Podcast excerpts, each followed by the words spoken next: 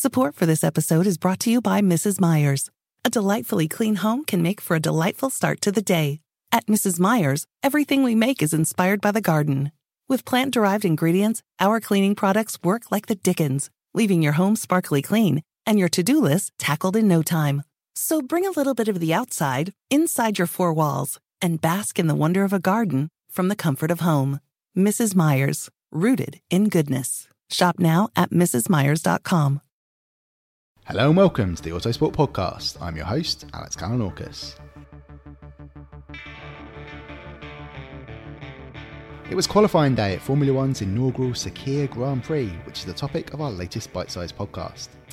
Valtteri Bottas took pole for Mercedes, but it was a near run thing as his new teammate George Russell ended up just 0.026 seconds adrift after the Black Arrows pair had completed the third of three runs they were given on this unusually short track. Max Verstappen finished third for Red Bull, joking that he'd uh, like to take the third place seat from the FIA press conference with him at the end of the season, such has been the amount of times he's occupied that space in the press conferences this year. While Charles Leclerc took a stunning fourth for Ferrari despite only doing one run right at the start of Q3. So, joining me to discuss all of that and more tonight is Autosport's F1 reporter Luke Smith. Luke, it was a bit of an unusual qualifying without Lewis Hamilton for the first time in, well, since the end of 2006, let's face it. Uh, what did you make of that session? I thought it was really enjoyable. I thought the the fact that it's such a short lap, such a quick lap, I thought that really opened things up a lot more. Allowed uh, teams to like Mercedes to do three runs in the final session instead of two. It was yeah really really exciting. I thought, and I like sort of the. I know it's I know it's not an oval, and we've all been over that debate to death by now, but it's kind of it's similar kind of feel where it just keeps going and going and going, qualifying, and the laps got quicker and quicker. It felt like, and yeah, I thought it was just a really fascinating session, and I think there was a point in Q2 where we had half a tenth separating the top five on track, which was really really exciting. So yeah, I think definitely one of the more memorable qualifying sessions of the year. Which uh, no disrespect to Lewis Hamilton, but when he is missing, it does tend to sort of shake things up a little bit more. Let's say. It certainly did. It certainly did. And actually, as you mentioned, the gaps. I mean, Max Verstappen was within a tenth of Valtteri Bottas as well, so it's just phenomenally close all throughout the field, which is what you're going to get when you've got such a such a short lap.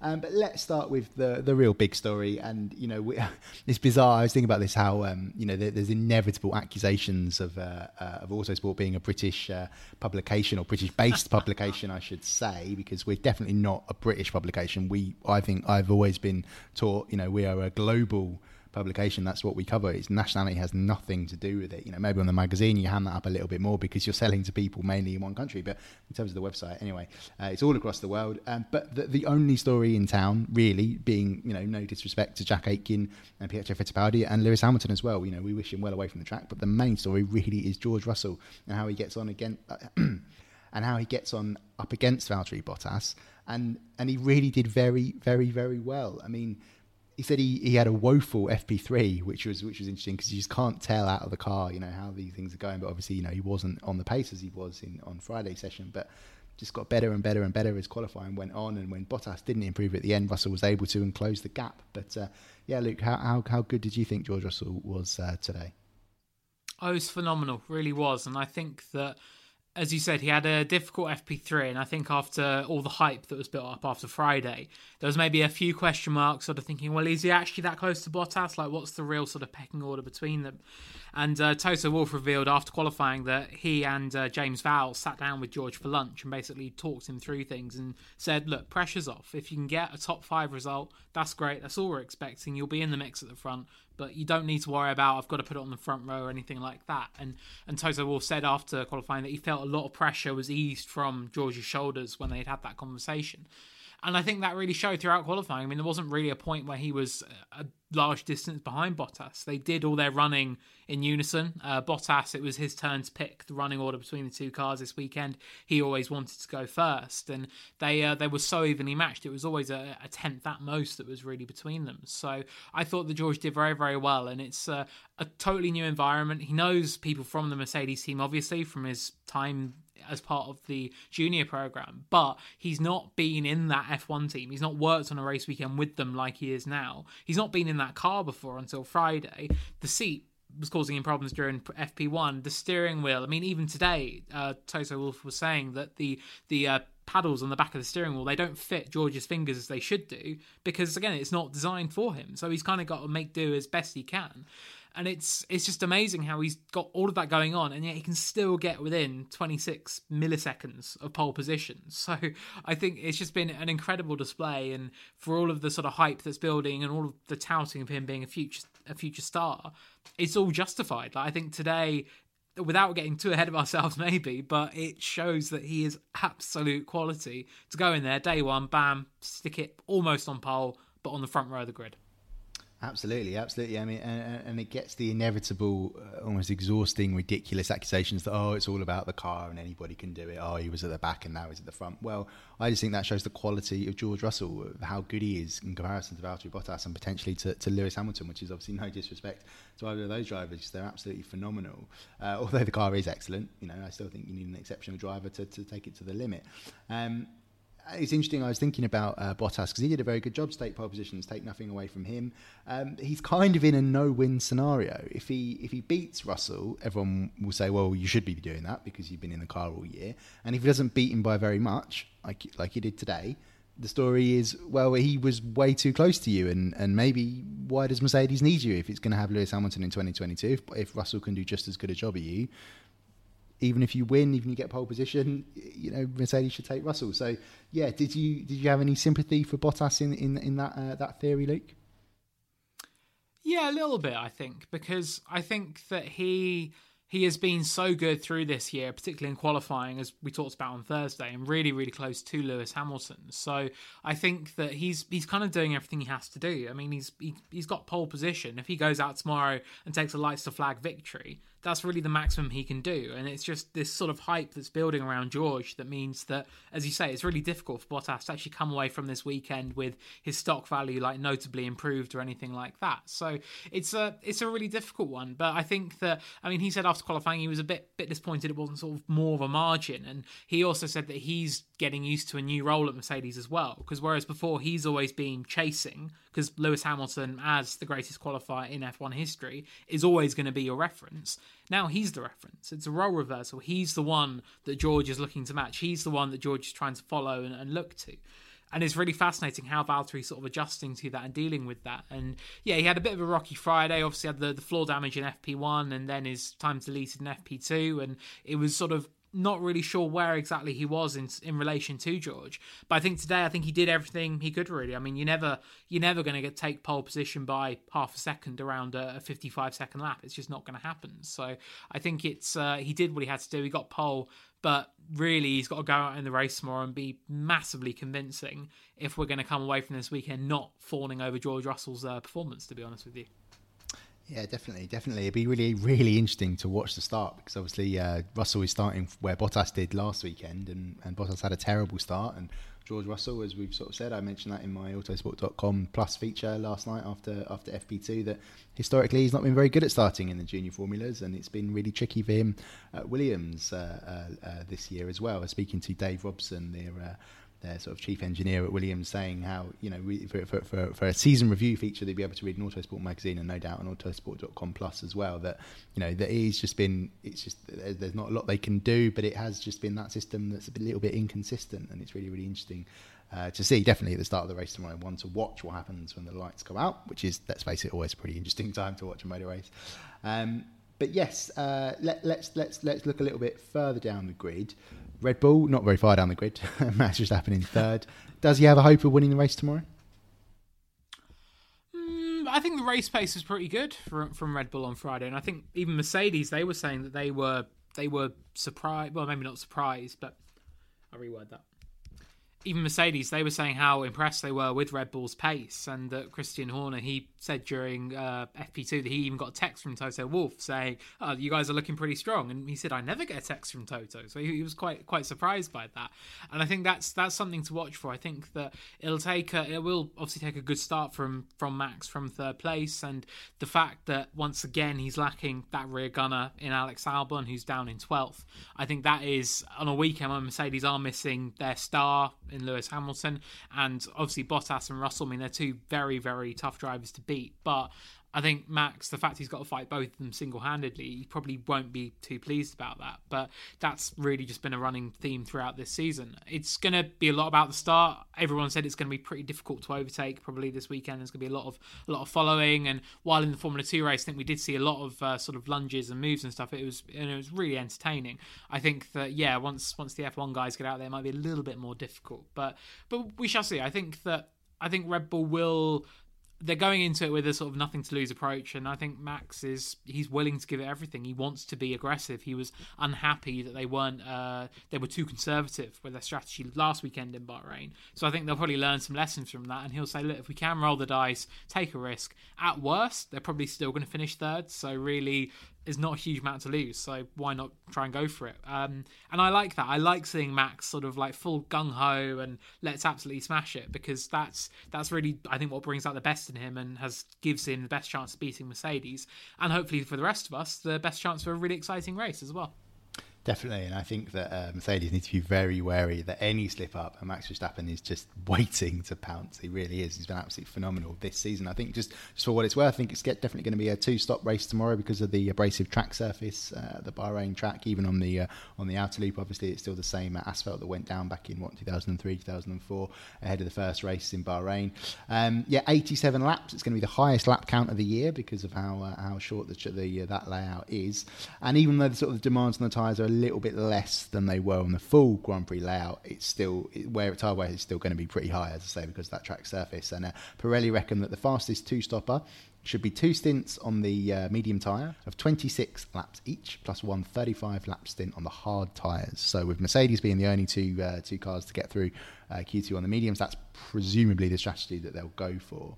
Uh, another good uh, two stopper, according to Pirelli, is to do 21 laps on the softs, plus two stints on the hards, 33 laps each. So perhaps that's what uh, Red Bull will go for. Um, but anyway, looking looking behind the top three, again, not very far down. Our next uh, point to talk about is Charles Leclerc. Superb in fourth for Ferrari, which I'm pretty sure I'm doing this off the top of my head. I think that's his equal best result in qualifying this season. And it was it just came out of nowhere because the Ferrari, you know, we think they'd have a hope this weekend because of the engine deficit that they've got and the, and the draggy car and the, the, track configuration. But he just popped it up. It was really bizarre, and it, it, came on that first run in Q3 where Mercedes had gone out on their sort of used tyres, sort of get a sighter and build up towards the end of Q3. They I asked uh, Valtteri Bottas about that in the press conference. He said it's just because the short track that we had enough time to do it, so we decided to do it. Um, and Leclerc and Verstappen were ahead of him at that point. Um, but Leclerc came back. He heard on the team radio. He just sounded like he'd really surprised himself. He was like, "That was a good lap."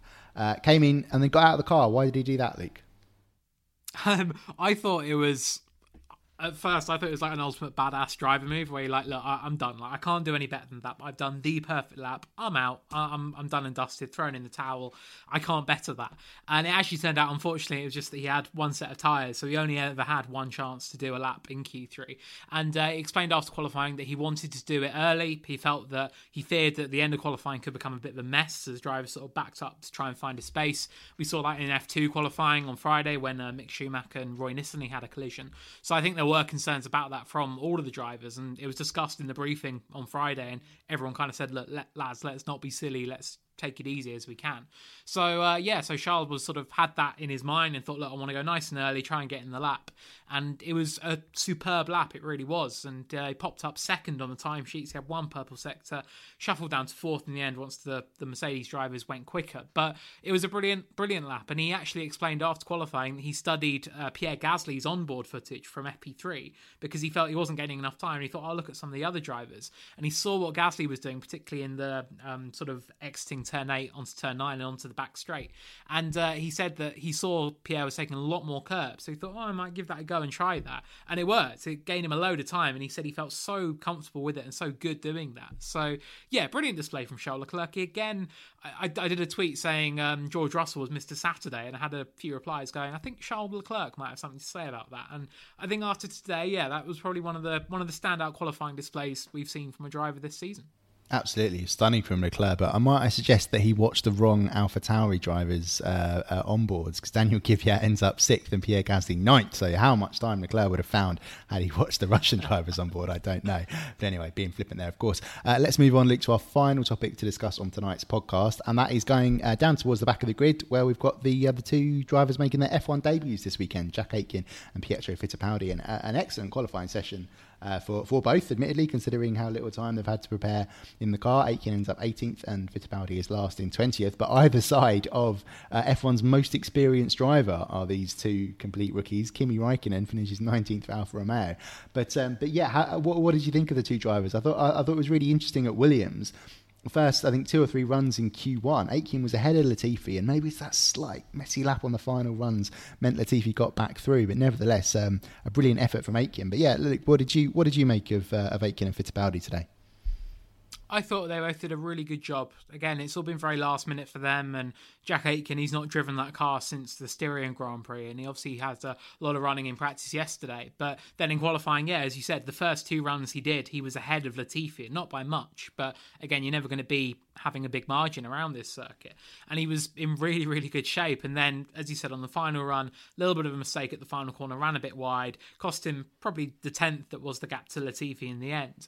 But hardly a, a huge gulf of time that you're going to worry about. So I think it's brilliant and it's really good to see because Jack has had such a bad year in F2, not by a lot of his own doing. He's really, really struggled. So to basically come into F1 at the last minute, have a proven F2 race winner and a driver who's been pretty decent for the most part, Nicholas Latifi this year. He's not disgraced himself at all and to immediately be on pace with him. I think that really speaks to how well Jack is performing and uh, how much he deserves this opportunity. So yeah, I thought that was really cool to see from Aitken. And uh, for Fittipaldi, yeah, again, he, I mean, he's had even longer out of an F1 car, so that was even more of a sort of throwing him into cold water. But he did a good job, and uh, he was used as a, a, to try and give Kevin Magnussen a tow because they knew with the the grid penalty for the power unit changes on Fittipaldi's car that he'd be starting last anyway. So they thought, well, we may as well use him to try and help Magnussen get into Q2 didn't quite work in the end, but yeah, again, he wasn't a million miles off his teammates. So I think both of them deserve a huge amount of credit. And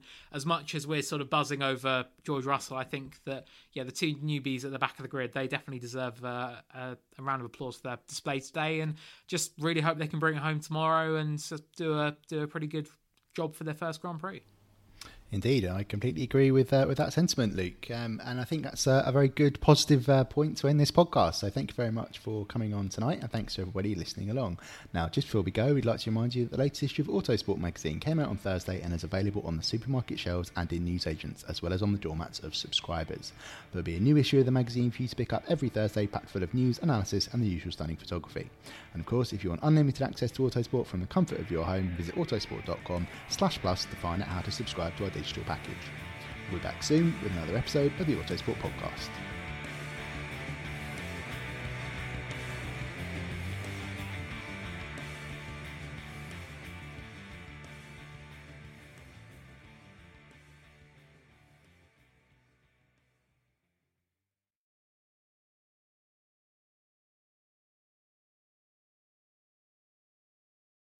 Amazon is now hiring near you for the holiday season, and they're looking for team members who know that delivering important packages really matters. From boxing it up to sending it on its way, every package Amazon delivers matters to someone.